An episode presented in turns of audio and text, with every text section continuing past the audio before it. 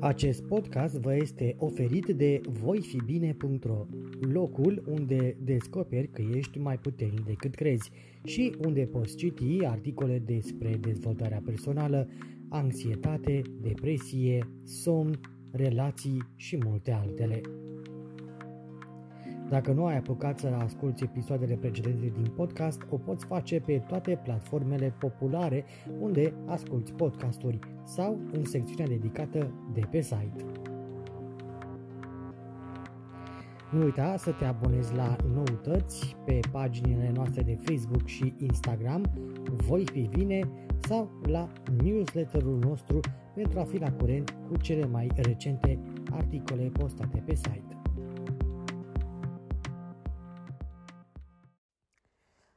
Salut și bine te-am găsit la un nou episod din uh, podcastul voifibine.ro Vă promiteam în uh, episodul precedent că vom continua discuția despre cum ajung părinții să le transmită copiilor tot felul de probleme de sănătate mentală, de la depresie la anxietate și multe altele. După cum uh, am uh, arătat și în episodul uh, precedent, multe secrete, multe traume din trecutul părinților ajung să-i afecteze și pe copii, chiar dacă părinții nu sunt conștienți de asta. Părinții transmit copiilor lor tot felul de trăsături, de la culoarea părului și a ochilor până la pistrui. Însă, așa cum am arătat până acum, cercetările au arătat că părinții pot de asemenea transmite și trauma propriei copilării. Experiențele timpurii de viață, cum ar fi neglijarea și abuzul, pot afecta structura și funcția creierului. Efectele acestor experiențe pot apărea la descendenții supraviețuitorului uh, traumei, iar acest lucru este întărit de un studiu recent din 2021 care a constatat că mamele care au experimentat neglijență emoțională în copilărie au continuat să aibă copii cu circuite cerebrale modificate în zone responsabile de răspunsurile la frică și anxietate. Cercetătorii au folosit imagistica prin rezonanță magnetică funcțională neinvazivă pentru a înțelege ce se întâmplă în creierul sugarilor de o lună ei au descoperit conexiuni mai uh, puternice între regiunile creierului care controlează reglarea emoțională la copii, ale căror mame au suferit de neglijență emoțională în copilărie. Oamenii de știință însă nu sunt siguri dacă aceste conexiuni afectează dezvoltarea socială sau emoțională a copiilor. De exemplu, sugarii ar putea fi predispuși la anxietate, dar este de asemenea posibil ca aceste conexiuni să le crească rezistența. În ambele cazuri, studiile asupra traumei intergeneraționale arată că viața copiilor este modelată nu numai de propriile experiențe, ci și de experiențele părinților lor cu ani înainte de a se naște. Ideea din uh, spatele traumei intergeneraționale este că expunerea la evenimente adverse timpurii, cum ar fi abuzul asupra copiilor, încarcerarea părinților sau divorțul, abuzul de substanțe, sărăcia sau dezastrele naturale afectează oamenii atât de profund încât și generațiile viitoare pot fi afectate. Cunoscută și sub denumirea de traumă generațională sau traumă transgenerațională, acest tip de traumă rămâne adesea nerecunoscut. Acest lucru permite ciclului să continue. Simptomele comune ale traumei intergeneraționale includ stima de sine scăzută, depresia, anxietatea, insomnia, furia și comportamente autodistructive. Oamenii de știință au început să exploreze trauma intergenerațională încă din anii 1970, când psihiatrii au observat uh, probleme de comportament, cum ar fi stima de sine scăzută, coșmaruri, anxietate și vinovăție la copiii supraviețuitorilor Holocaustului. Copiii veteranilor din Vietnam raportează și ei probleme similare. De atunci, ideea că experiențele stresante sau traumatizante pot schimba comportamentele generațiilor viitoare a devenit larg acceptată. Cu toate acestea, mecanismele din spatele modului în care trauma se transmite sunt mai puțin înțelese. Principalele teorii sunt că mediul înconjurător joacă un rol important. Această teorie susține că trauma poate fi transmisă social sau ecologic prin comportament și experiențe timpurii de viață. Acest lucru se datorează adesea stresului de a trăi cu cineva care are tulburare de stres post-traumatic. De exemplu, părinții cu acest tip de tulburare pot fi indisponibili din punct de vedere emoțional, neglijenți, supraprotectori sau abuzivi. Ei pot avea simptome precum uh, a se simte mereu în gardă sau retrăiesc experiențe oribile care fac dificil să fie părinți uh, grijuli și eficienți. Creșterea în acest tip de mediu îi poate face pe copii să se simtă totuși nesiguri. Este posibil să nu învețe instrumente de adaptare sănătoase de la modelele lor parentale sau să nu aibă o perspectivă sănătoasă asupra lumii, ceea ce poate crea o experiență adversă pentru copil. O altă teorie ține de biologie, sau mai bine zis de teoria genetică, care spune că trauma poate lăsa semnături biologice în părinte, cum ar fi modificări ale hormonilor legate de stres și ale căilor din creier care ar putea avea un impact asupra biologiei copiilor lor. În unele studii, părinții traumatizați au avut cortizol mai scăzut, modificări ale materiei cenușii și alți marcări biologici ai traumei în copilărie, înainte ca orice eveniment advers să apară în mediul lor. Mulți cercetători sunt sceptici cu privire la explicațiile genetice ale traumei intergeneraționale. Dar totuși există unii care cred că experiențele traumatice timpurii pot fi transmise generației următoare prin mecanisme epigenetice, sau mai bine zis atunci când comportamentele și mediul schimbă modul în care funcționează genele. Mai multe studii pe animale sugerează că trauma poate declanșa schimbări epigenetice, dar studiile pe oameni nu au demonstrat încă această legătură. Copilul va ignora mult timp, uneori toată viața, evenimentele care îl privesc direct, dându-i un statut de animal domestic imposibil de trăit pentru el din cauza acestei perturbări de limbaj, spune François Dolto. Sentimentele de insecuritate și de culpabilitate, fără motiv, oboseala uneori cronică, depresia, anumite ranchiunuri nejustificate, o idealizare a familiei în sine sau referitoare la alții, sunt câteva dintre efectele acestei absențe a vorbirii sincere.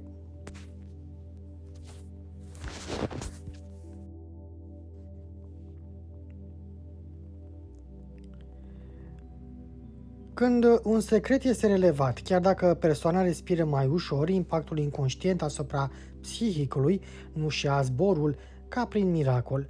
Din uh, păcate, este necesară o terapie, pentru că dacă ne dorim să schimbăm trecutul, uh, este imposibil, mai ales uh, când este vorba despre un strămoș. Ar fi inadecvat și nerespectuos să vrem să facem lumea să creadă că un incest sau un război n-au existat, să spunem așa, sau că nu este un lucru grav. Secretele au contribuit, fără să știm, la elaborarea personalității noastre, a sănătății noastre psihice și fizice, a vieții noastre. Tulburările și disfuncțiile se pot observa foarte devreme la copil și se pot continua în viața sa adultă sub formă de depresie, de comportamente de eșec în toate domeniile sau de comportamente de risc, cum sunt uh, toxicomanii, delicvența uneori uh, uh, foarte violentă sau chiar somatizări diverse. Toate simptomele sunt însă depresive. Dacă părinții ar ști că progenitura lor ar suferi mai puțin sau măcar dacă printr-o naturală și normală empatie cu ei uh, nu s-ar simți lăsați în voia sorții prin absența cuvintelor, cel puțin asupra subiectelor care privesc personal, ar găsi curajul necesar pentru a îndrăzni să vorbească, cel puțin din dragoste. Simptomele copiilor sunt niște alarme pentru a deschide ochii mari, a deschide sufletul și inteligența părinților lor. Educația nu se face numai într-un sens.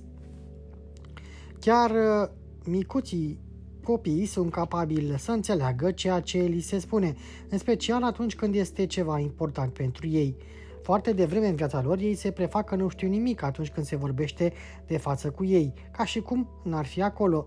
Inconștientul comun familiar, care îi permite tuturor membrilor unei familii să comunice între ei, autorizează și îmbogățește însă intuițiile celor mici. François Dolto spunea că totul poate fi spus unui bebeluș, tot ce poate susține perceperea de către el a realității, căci un bebeluș este cu mult mai inteligent decât se crede.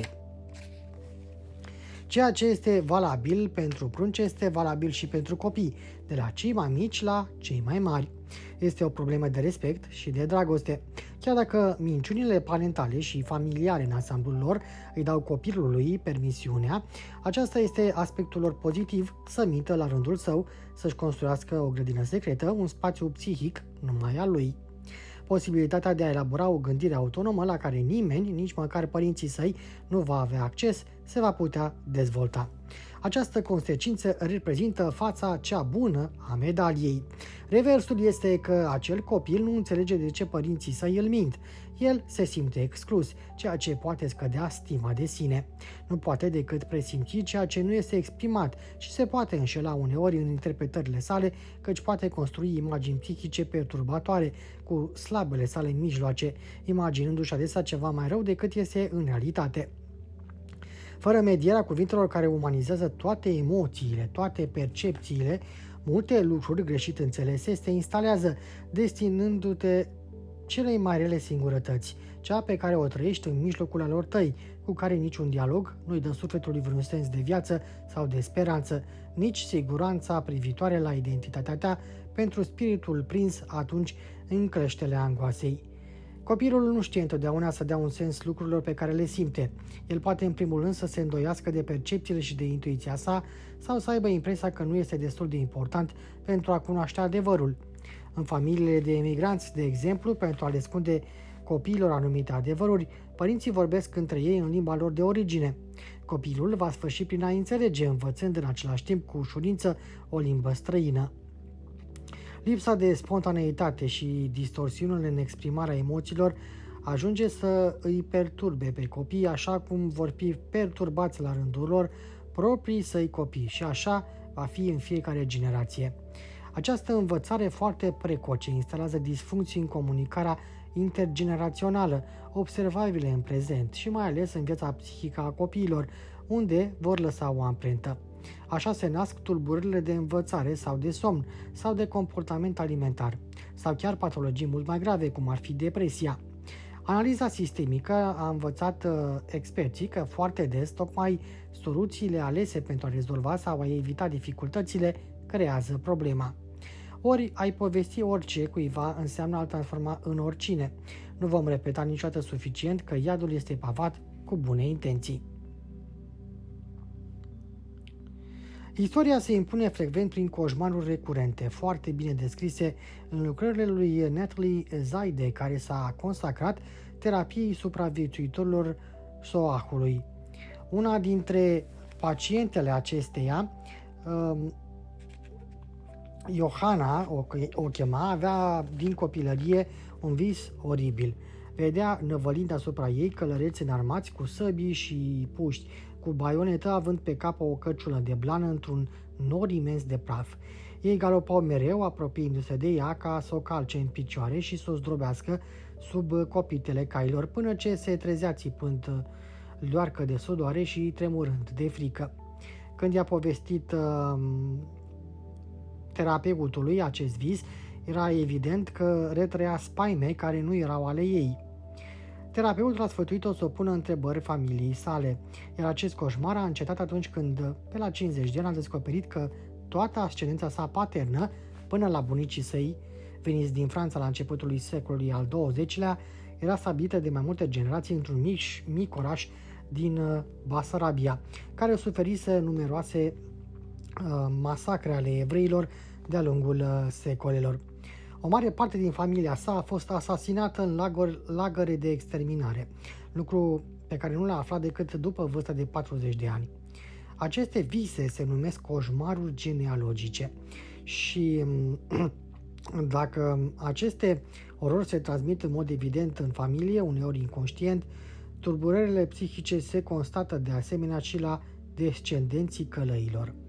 Timpul înseamnă memorie și, chiar dacă este îndepărtată, a uita este imposibil pentru că nimic nu poate fi șters. Vorbirea, această datorie a memoriei, este necesară, orice s-ar spune, căci numai ea permite trăirea doliilor, eliberarea de povarea unui interminabil trecut atât de dureros și în același timp fondator în partea identității a milioane de bărbați și de femei din întreaga lume. Fragilități, maladii, dar și tulburări psihice pot surveni la anumite date și nu sunt întotdeauna niște coincidențe. Poate fi vorba despre probleme psihosomatice provocate de o suferință de același ordin, de accidente mortale trăite la aceeași vârstă de un predecesor, de comemorarea decesului bunic sau al unui membru mai puțin îndepărtat al familiei, de divorțul unor rude mai apropiate în timp, de traume trăite în lungul lanț al generațiilor precedente, cel puțin al ultimilor trei. Printre tulburările psihice observate la descendenții familiilor care au trăit evenimente dramatice, găsim numeroase probleme de sănătate. Am vorbit ceva mai înainte, uh, în episodul trecut de fapt, despre femeia căreia îi era frig uh, tot timpul. Când niște strămoși, nu întotdeauna îndepărtați, au suferit de frig, de foame, de durerea exilului, de spaimă, de pericolul morții iminente, descendenții lor suferă încă de acestea în mod corporal și chiar psihic. Problemele digestive, de somn, de comportament, problemele alimentare, angoase și depresiile sunt și ele prezente. Terorile sunt uh, și ele impregnate în conștientul familiar și ies la iveală în serile de furtună sau noaptea sau când rezonanța familială este puternică. Când predecesorii au cunoscut ororile marilor războaie mondiale sau pe cele ale altor războaie mai recente, cu tot ceea ce au văzut, au suportat și au fost obligați să facă, coșmarurile recurente ale descendenților sunt uh, frecvente. Toate aceste exemple descriu diferite forme de amprente imprimate în psihic și care ar putea fi transmise pe calea epigeneticii. Asta deoarece cauza decesului unui strămoș este un element fundamental pentru echilibrul psihic al descendenților. Tatăl una dintre pacienți um, terapeutului menționat mai devreme uh, a spus uh, într-una dintre um, ședințe că a fost uh, asasinat de soția sa când acest pacient nu avea decât 6 ani. La puțin timp după aceea, acesta a, făcut o tenta- a avut o tentativă de sinucidere. Ajuns adult, uh, pacientul prezintă toate simptomele de depresie. Este foarte angoasat, doarme rău, are grave probleme de sănătate și neagă total legătura cauzală dintre evenimentul traumatic pe care l-a trăit și problemele sale psihice și fizice. Mai mult, fica sa, care nu are decât 5 ani, i-a moștenit neliniștea și îl întreabă în fiecare seară dacă și-a luat medicamentele. Ce se va întâmpla cu nepoții săi dacă el persistă în negare? Ei bine, când un copil devine prizonierul um, și nu doar păstrătorul unei memorii, moștenirea genealogică devine patologică. Un alt efect um, al um, moștenirii transgeneraționale ale uh, afecțiunii, ale afecțiunilor uh, psihice uh, sunt legate de tulburările de, de identitate pentru că secretele ascund informații care fac obscure părți importante din viață. Părinții vorbesc despre pierderile lor de memorie, despre imposibilitatea lor de a vorbi despre ei, de a se descrie. Ni se întâmplă adesea să spunem sau să facem ceva și să ne gândim. Nu mă recunosc, nu sunt eu cel care a putut face așa ceva, cu vaga impresie de a nu fi ales în realitate acest gând, aceste cuvinte sau chiar comportamente. Fantomele sau secretele și lucrurile nespuse vin însă uneori să ne hărțuiască sub forma unor acte ratate sau a unor vorbe uh, nepotrivite. Ca un ultim gardian provizoriu al disfuncțiilor mai multor generații, copilul poate suferi grave tulburări de identitate, mergând până la a dispărea în spatele unei măști sau unei alte persoane. Copilul se poate sătura să se adapteze sau să se poarte ca și cum. Inconștientul său este saturat de fantome, de lucruri nespuse, de minciuni, de retrăiri traumatice. Atunci el coboară brațele și părăsește scena. Își refulează adevărata personalitate, devenind un fel de clov trist care nu vrea să rănească pe nimeni, dar care nu mai poate suporta la rândul său să fie rănit. Și el se instalează inconștient într-un sine fals sau chiar dispare și foarte des refuză să aibă copii pentru a evita repetările în uh, generația următoare. Pentru a se asigura că este mereu iubit, pentru că el își iubește părinții și vrea să rămână loial, copilul, la cărui inteligență emoțională este uimitoare, va încerca să le ușureze durerea printr-un fel de compulsiune de reparare.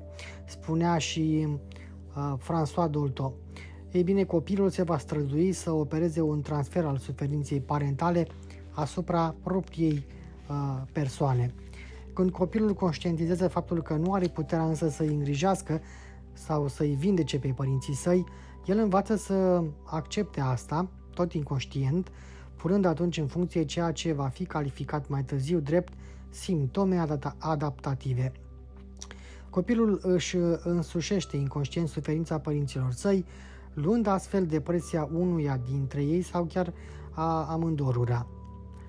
Donald uh, Winnicott îi numea pe, pe aceștia copii meteorologi pentru că sunt capabili să simtă atmosfera și să prezică climatul. Copilul născut dintr-o femeie își poartă, își poartă părinții pe umeri în, în el. Toată viața va fi condamnat să-i poarte pe ei și pe mulțimea rudelor uh, lor. Un copil al cărui tată sau al cărui mamă, mamă suferă de depresie va adopta prin identificare aceleași simptome, crezând că îi arată astfel acestui părinte că îl iubește și îi înțelege durerea. Până la a deveni el însuși depresiv. Va crede că el nu are nicio valoare deoarece nu este capabil să-l ajute pe acest părinte nefericit, acest părinte care nu pare să-l iubească și să se bucure de existența sa. Sunt de două până la cinci ori mai mulți deprimați în familie de deprimați decât în familiile în care aceștia nu se găsesc. Pentru depresiile endogene, fără cauze exterioare, anumiți autori au evaluat frecvența depresiilor la rudele de gradul 1 ale unui deprimat ca fiind între 10 și 20% față de 1% la restul populației. Repetările unor fragmente din istoria genealogică sunt uh, prezente în foarte multe familii și orice persoană care se ocupă de moștenirea tra- transgenerațională le va discerne foarte repede. Repetarea, așa cum arată clar denumirea sa, constă în a gândi, a face, a spune, a resimți la fel ca părinții tăi care repetau ei înșiși sau ca un bunic sau a unui, a unui strămoș îndepărtat. Această noțiune trăită de unii ca un fel de blestem familial trimite de asemenea la opțiuni, um, la decizii care sunt luate în aparență foarte conștient, dar care sunt în realitate dictate de către inconștientul genealogic. Totul se petrece ca și cum descendentul unui bunic dispărut ar trebui să continue această viață oprită brusc prin decesul lui sau să retrăiască aceleași turburări sau traume, uneori la aceleași date. Identificările transgeneraționale sunt frecvente, producând aceste repetări. Se, s-a demonstrat că inconștientul transgenerațional păstrează chiar și memoria datelor. Sindromele de aniversare sunt forme de repetări referitoare la date importante din ambele descendențe genealogice. Numeroase cercetări făcute atestă existența acestor repetări la date importante. Datele de aniversare sunt gravate în inconștient, obstacole serioase în calea evoluției, ca un munte care cere eforturi nemai auzite pentru a trece de el. De exemplu, un uh, pacient care a mers uh, la terapie a fost conceput la data aniversară a decesului bunicii sale paterne, deces pe care tatăl său nu-l acceptase nici după 20 de ani. Acest orfan de mamă trăia ceea ce se numește un doliu patologic, adică nerealizat, căci această despărțire nu fusese niciodată acceptată. Depresia reacțională devenise o depresie cronică. În mod foarte conștient, uh, inconștient, mulți părinți asociază conceperea copiilor lor datei decesului uh, unei persoane pe care au cunoscut-o sau care face parte din uh, predecesorii lor. Prea multe similitudini sunt observate pentru a vorbi doar de simple coincidențe, care totuși există. Repetările se regăsesc și în alegerea prenumelor copiilor ce urmează să se nască, care se face fără voia părinților. Acesta este semnul înscrierii acestui copil într-o istorie și un discurs care îl face să existe înainte chiar de a se fi născut. Obligațiile referitoare la prenume variază de la o cultură la alta, de la o tradiție la alta. În ciuda cutumelor, aceste alegeri nu depind de hazard, în așa mare măsură încât, chiar fără a cunoaște transmiterile transgeneraționale, anumiți părinți evită deliberat prenumele care le plac pentru a nu-l împovăra pe copil. Dar ei nu sunt însă numeroși. Ai dat copilului tău prenumele unui bunic pe care l-ai iubit sau de care familia este mândră, a cărui viață a fost mai curând fericită, este o idee bună. Dacă prenumele nu este prea învechit și dacă nu se va simți copilul obligat mai târziu să fie la fel de bun ca bunicul său. Dar a numi pe fica ta Violet când uh, tu ai fost uh, însăși uh, sau însuți violat sau violată, este o altă poveste. Prenumele René, care în franceză înseamnă renăscuț, e, nu mai este la modă, dar a fost dat unui mare număr de copii, al cărui tată murise în primul război mondial. Uh, ai dat numele de Sylvie sau uh, dacă stăm să traducem din franceză Sylvie, adică dacă trăiește, fiicei tale după pierderea unui copil nu este ceva anodin. Se întâmplă ca părinții să aleagă pentru copilul lor prenumele unei persoane foarte iubite înainte de căsătorie. Copilul înscris într-un lanț poate fi stigmatizat de prenumele sau uh, de numele sale. Incestul se reproduce desea o generație după alta între aceeași descendență și victimele aleg inconștient o victimă a acelorași maltratări ca partener pentru a întemeia o familie. Unul dintre pacienți care s-a prezentat la terapie, victima abuzurilor sexuale din partea ambilor părinți, s-a căsătorit cu o femeie victima unui incest patern. Un exemplu prin multe altele. Un alt efect este legat de loialitățile familiale inconștiente. Efectele a ceea ce a fost trăit de strămoșii noștri se atenuează de-a lungul generațiilor, dar poate fi foarte surprinzător să constați reapariția unei situații trăite de către un strămoș cu secolele în urmă. Regia tăcerii, Omerta, produce o transmitere transgenerațională făcută din doliuri, din furii și de asemenea din dorința de răzbunare. Ea este uneori multiseculară. Dacă motivele au dispărut în noaptea timpurilor, nevoia de a repara și de a pedepsi durează veșnic, din loialitate. O loialitate care este un element esențial al sentimentului de apartenență la o familie. Fiecare membru este responsabil pentru perenitatea mitului familiar. Datoriile nerezolvate, a căror origine poate fi îndepărtată, se transmit ca o povară ce se manifestă uneori prin oboseală cronică și depresii, ca și cum ar fi un lanț de solidaritate care în loc să procure energie, ar lua din ea. Această formă de loialitate este foarte frecventă. La bărbați, ea privește mai curând viața profesională cu cortegiul său de interdicții și de obligații.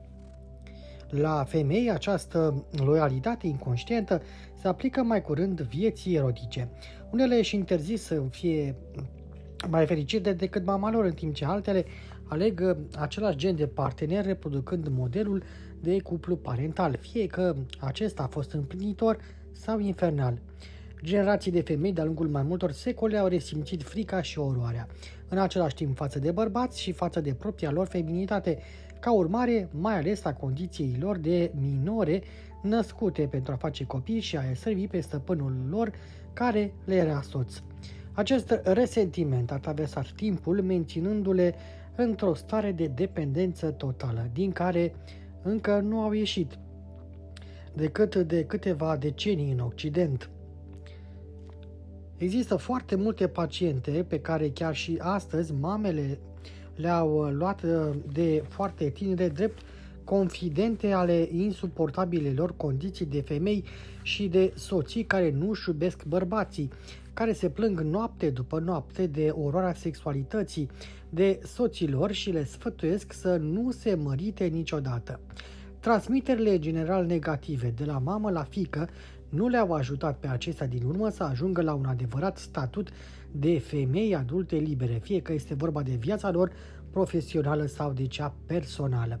Această, prive, această situație privește și sexualitatea lor. Eliberarea corpului feminin nu este încă înscrisă în memoriile inconștiente, căci, fiind prea recentă, ea nu face parte din moștenirea genealogică decât cu unele excepții. Femeile suferă de absența unei transmitere pozitive și ajutătoare și în acest domeniu. Loialitatea față de bunicile lor, față de ceea ce ele au suferit ca violuri conjugale numite și datoria conjugală trăite în tăcere absolută, infidelitatea normală a soților, disprețul și umilințele constituie un capital genealogic foarte defavorabil în acest plan.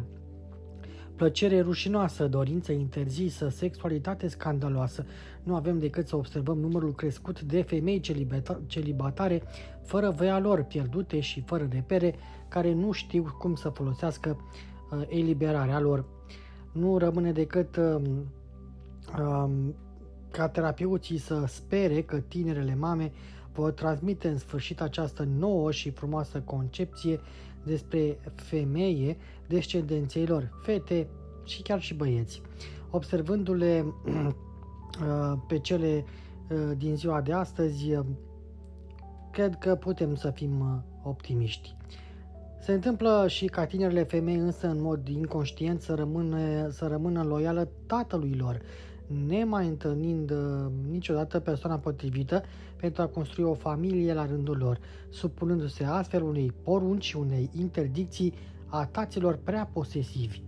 În aceeași ordine de idei, patriarhatul a creat, după teoria lui Didier Dumas, patologii de descendență, denaturând rolul taților, transmițând idei total absurde despre femei și despre bărbați care, conform acestor concepții, erau niște zei. Unii se chinuie și astăzi să abandoneze acest veșmânt de vanitate și de atotputernicie. Ei se situează într-o loialitate inconștientă față de ascendența lor, de patriarhi în stil roman, pe care nu îndrăznesc să o trădeze. Chiar dacă sunt denigrați, criticați, nefericiți, tații și bunicii rămân singurele modele bune pentru fiii și nepoților, ceea ce înseamnă deja trei generații care practică repetarea. Deci dacă mergem înapoi de-a lungul acestui lanț, cantitatea este exponențială. Loialitatea familială este prezentă în alegerile erotice, este adesea la originea conversiunilor, a vocațiilor profesionale sau mistice, dar, dar și la originea ceea ce se numește autosabotare, în măsura în care persoanele fac tot ceea ce trebuie, fără să o conștientizeze, pentru a ieșua în proiectele lor, pentru a nu-și atinge obiectivele, indiferent în ce domeniu. Dualitățile familiale pot fi la originea unor accidente sau boli, chiar fizice și psihice, a unor tulburări de învățare, de somn, de comportament în general, de comportament alimentar în special și a multor altor lucruri, cum ar fi depresia. Se întâmplă chiar ca anumite persoane să nu-și permită să trăiască mai mult decât părintele lor, preferat sau să fie mai sănătoase ca el, din loialitate și în mod foarte conștient. Problemele de sănătate sunt uh, foarte uh, prezente în ceea ce privește moștenirea transgenerațională, pentru că se poate întâmpla ca simptomele copilului, fizice sau psihice, să nu fie decât expresia durerii sale față de tăcerea părinților săi, fie că vorbim de propriile lor suferințe sau de cele ale grupului, de ale bunicilor sau ale predecesorilor lor, inconștiente sau nu. Pentru François Dolto, problemele copiilor de orice fel își găsesc originea în generațiile anterioare, începând cu părinții.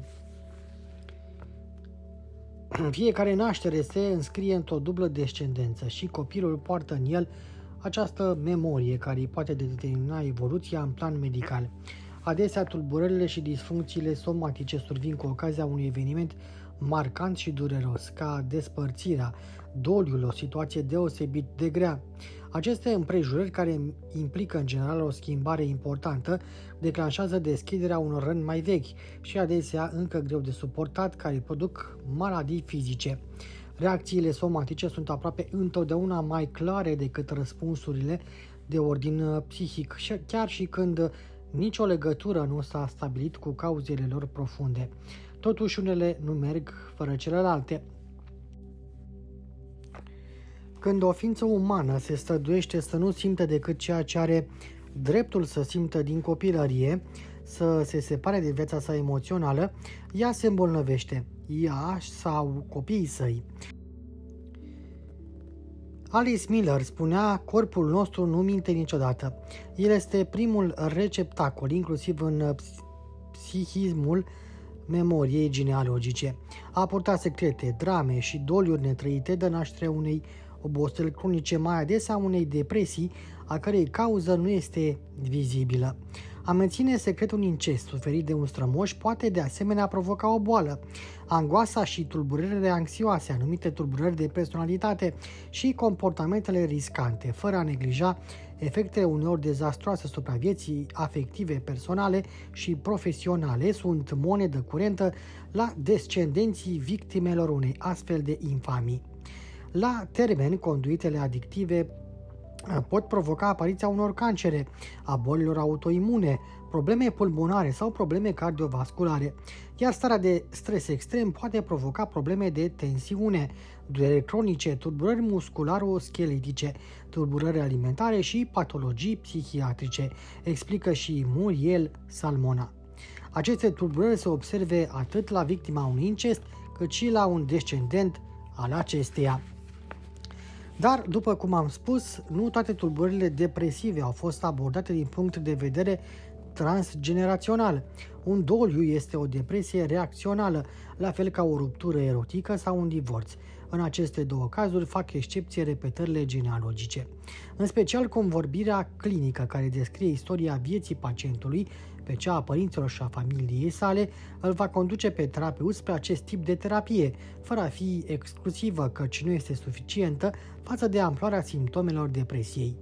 Comportamente repetitive neexplicate, emoții de neînțeles în contextul lor, sentimentul de a nu fi tu însuți, de a nu ști cine ești, imposibilitatea de a vorbi despre sine, de a se descrie, blocaje de toate felurile sunt pistele care duc spre o chestionare mai precisă și aprofundată a moștenirii genealogice. Un părinte depresiv este un indiciu bun. Transmiterea începe cu prima generație care plece de subiectul cu părinții săi. Așadar, iată două fragmente uh, vreau să vă citesc două fragmente de viață care indică clar faptul că o terapie transgenerațională trebuie adaptată. Virginie, în vârstă de 31 de ani, locuiește cu sora sa François, în vârstă de 37 de ani. Ele sunt amândouă celibatare. Virginie a făcut lungi studii universitare, a muncit câțiva ani, continuând să trăiască la părinții săi. Ea a demisionat în urmă cu șapte ani când mama sa s-a îmbolnăvit grav.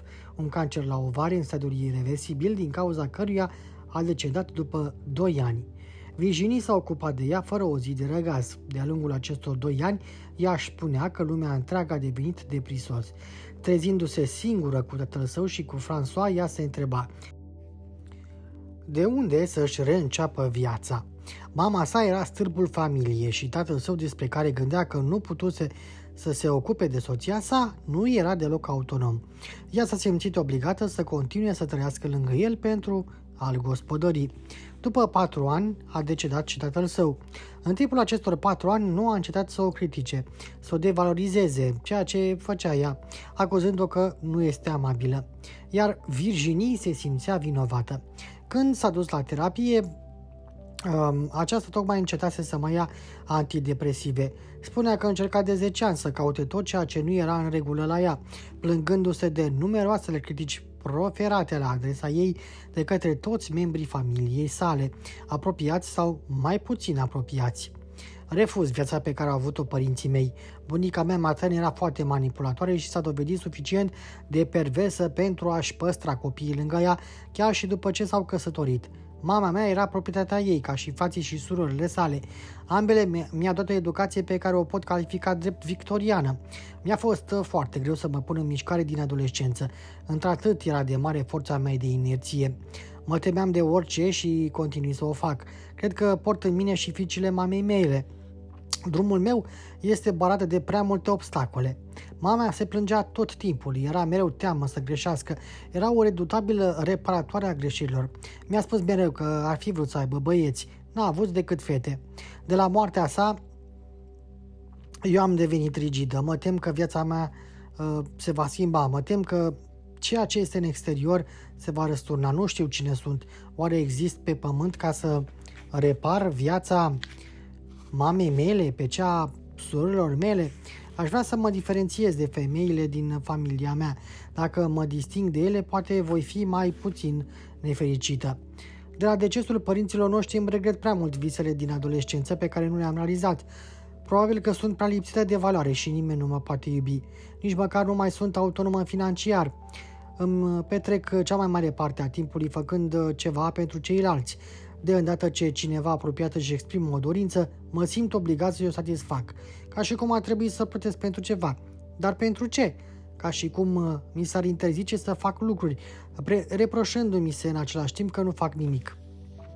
Când se apropie comemorările deceselor mamei și ale tatei, am episoade de exema, am impresia că n-am să-mi revin niciodată. Sunt uh, singură acum. M-am gândit mult la asta, că tatăl meu era melancolic și mama depresivă. Ca și mine de când eram mică, semănăm atât de bine. Nu mai reușesc să gândesc, să pun alături două idei co- coerente. Nu am voință deloc, nu am entuziasm pentru absolut nimic. Numai ceilalți reușesc să mă distragă de la preocuparea pentru mine însumi, dar eu îi evit. Sunt atât de angosat încât nu mai reușesc să mă concentrez. Eu, cea căreia îi plăcea atât de mult să citească.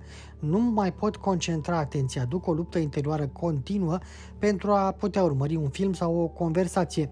Până la urmă, eu n-am a avut dreptul să cresc.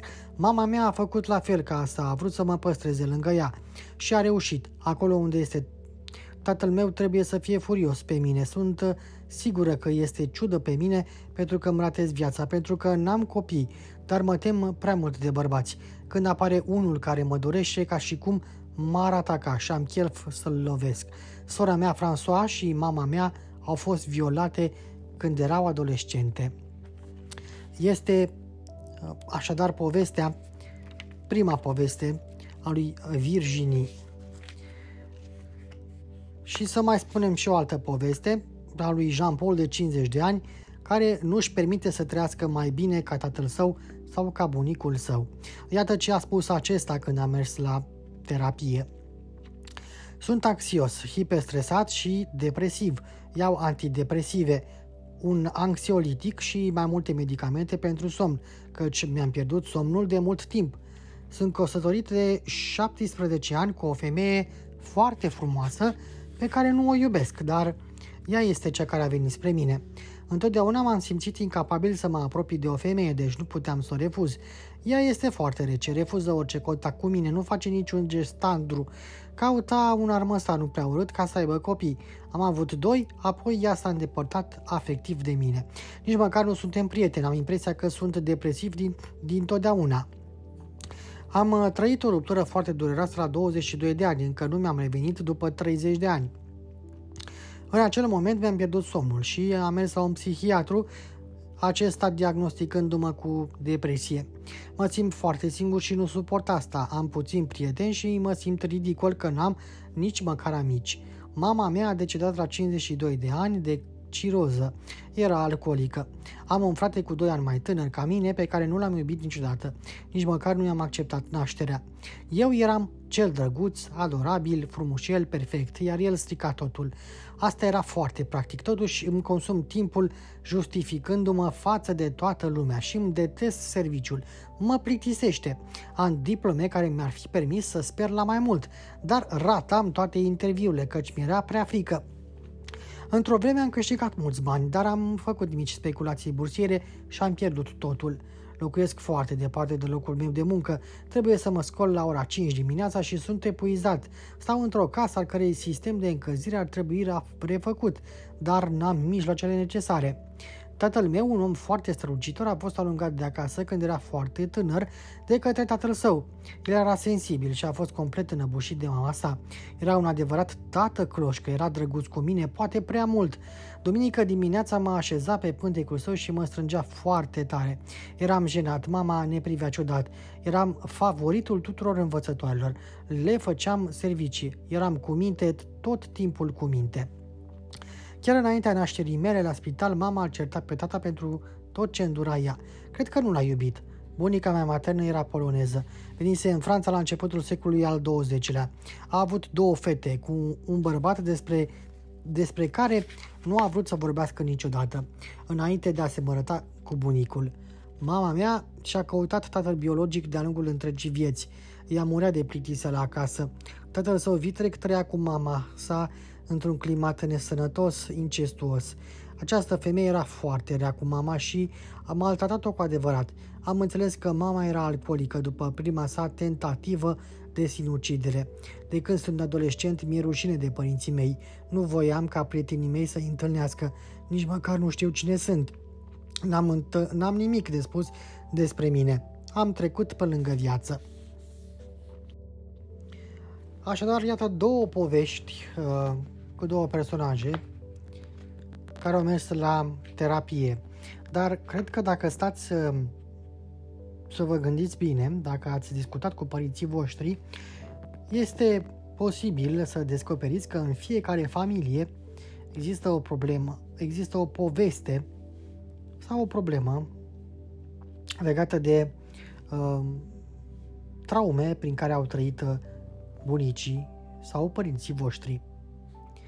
Totul ar fi cât se poate de bine în cea mai bună dintre lumi, cum spunea Voltaire, dacă părinții ar fi avut grijă să-și pună întrebări sau să pună sub semnul întrebării ceea ce au trăit ei înșiși.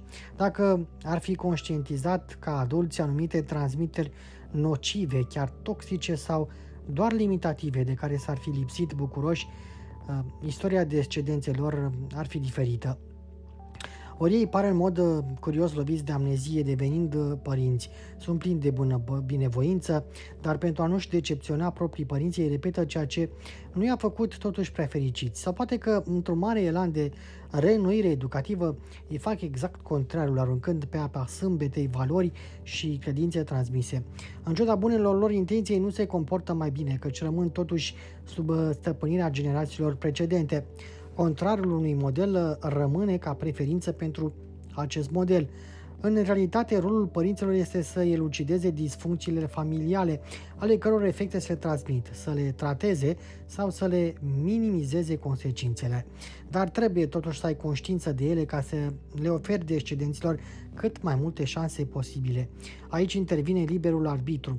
Avem uh, datoria să facem o alegere între anumite transmiteri pentru a nu le păstra decât pe cele mai bune, pe cât este posibil, și în același timp că ar fi foarte nepotrivit și mai ales foarte nedrept să îi împovărăm pe predecesorii noștri cu toate problemele noastre. François Dolto explica părinților um, că dificultățile copiilor erau urmarea faptelor lor, nu a greșelilor, fără să ignore efectele nocive ale culpabilității asupra psihismului. Important este să reușești să faci o alegere între transmiterile care sunt o povară și celelalte. În 2015, uh, 3 milioane de tineri cu vârsta cuprinsă între 12 și 17 ani au avut cel puțin un episod depresiv. Motivele tipice invocate includ schimbări hormonale, agresiune online și offline, presiunea de la colegi sau toate cele de mai sus. Dar cercetările din acel an au sugerat că o altă posibilitate um, este um, aceea depresiei care se transmite de la o generație la alta. Tinerii cu un părinte deprimat, dar și un bunic deprimat, au avut un risc de trei ori mai mare de depresie majoră, potrivit cercetărilor lui uh, Mirna Weissman, profesor de epidemiologie și psihiatrie. Deși riscul ereditar de depresie între părinți și copiii lor nu este totuși o noutate, a fost pentru prima dată când cercetătorii au intervievat cu atenție trei generații. Weizmann și echipa ei au publicat concluziile în, în revista JAMA Psychiatry, iar um, um, acest studiu s-a bazat pe uh, urmărirea pe o perioadă de 30 de ani a unui grup de 251 de tineri cu vârsta medie de 18 ani, plus părinții și bunicii lor, intervievându-i uh, de până la 6 ori. Dacă bunicii unui subiect ar avea antecedente de tulburare depresivă majoră, acea familie ar fi caracterizată ca fiind cu risc ridicat. Și uh, dacă bunicii uh, nu ar avea antecedente cu depresie, familia a fost considerată cu risc scăzut. Obținerea antecedentelor familiale nu a fost însă niciodată mai importantă, a spus Weissman, pentru că i-a identificat pe cei care prezintă cel mai mare risc de depresie și a sugerat oportunități de intervenții timpurii. Um, există multe tratamente excelente pentru depresie, inclusiv diferite medicamente și uh, psihoterapie bazată pe dovezi, dar uh, studiul um, uh, lor dar și al altor experți a descoperit că dacă poți trata mama deprimată până la remisie, atunci poți avea un anumit impact în reducerea simptomelor la copiii ei.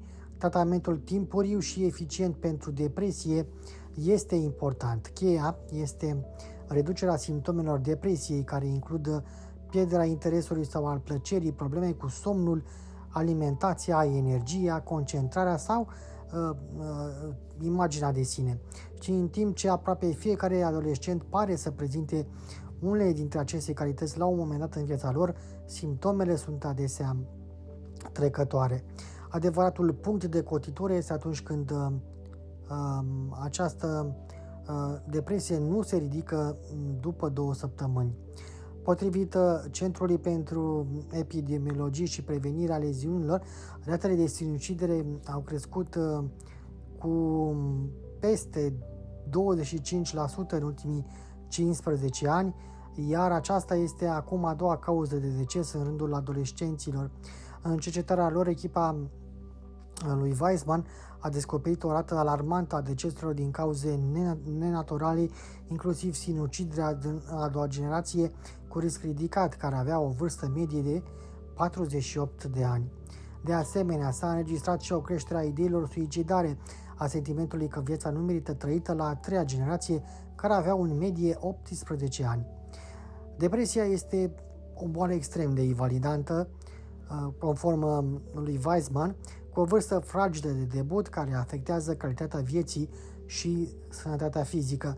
Pentru adolescenți, depresia ajunge să le afecteze performanțele școlare, alegerile lor educaționale, munca și cariera, iar pe termen lung sănătatea uh, generală. Constatarea în familiile cu risc crescut de depresie evidențiază importanța prevenției și a intervenției uh, timpurii. Despre acest subiect vă propun să vorbim pe larg în episoadele viitoare din uh, acest al doilea sezon al podcastului nostru, în care ne-am îndreptat atenția către depresie.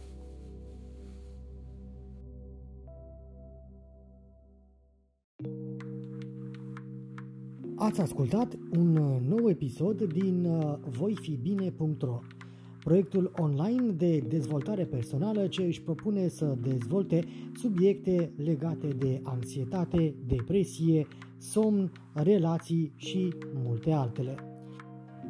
Pentru mai multe subiecte și articole, nu uita să ne vizitezi pe voifibine.ro.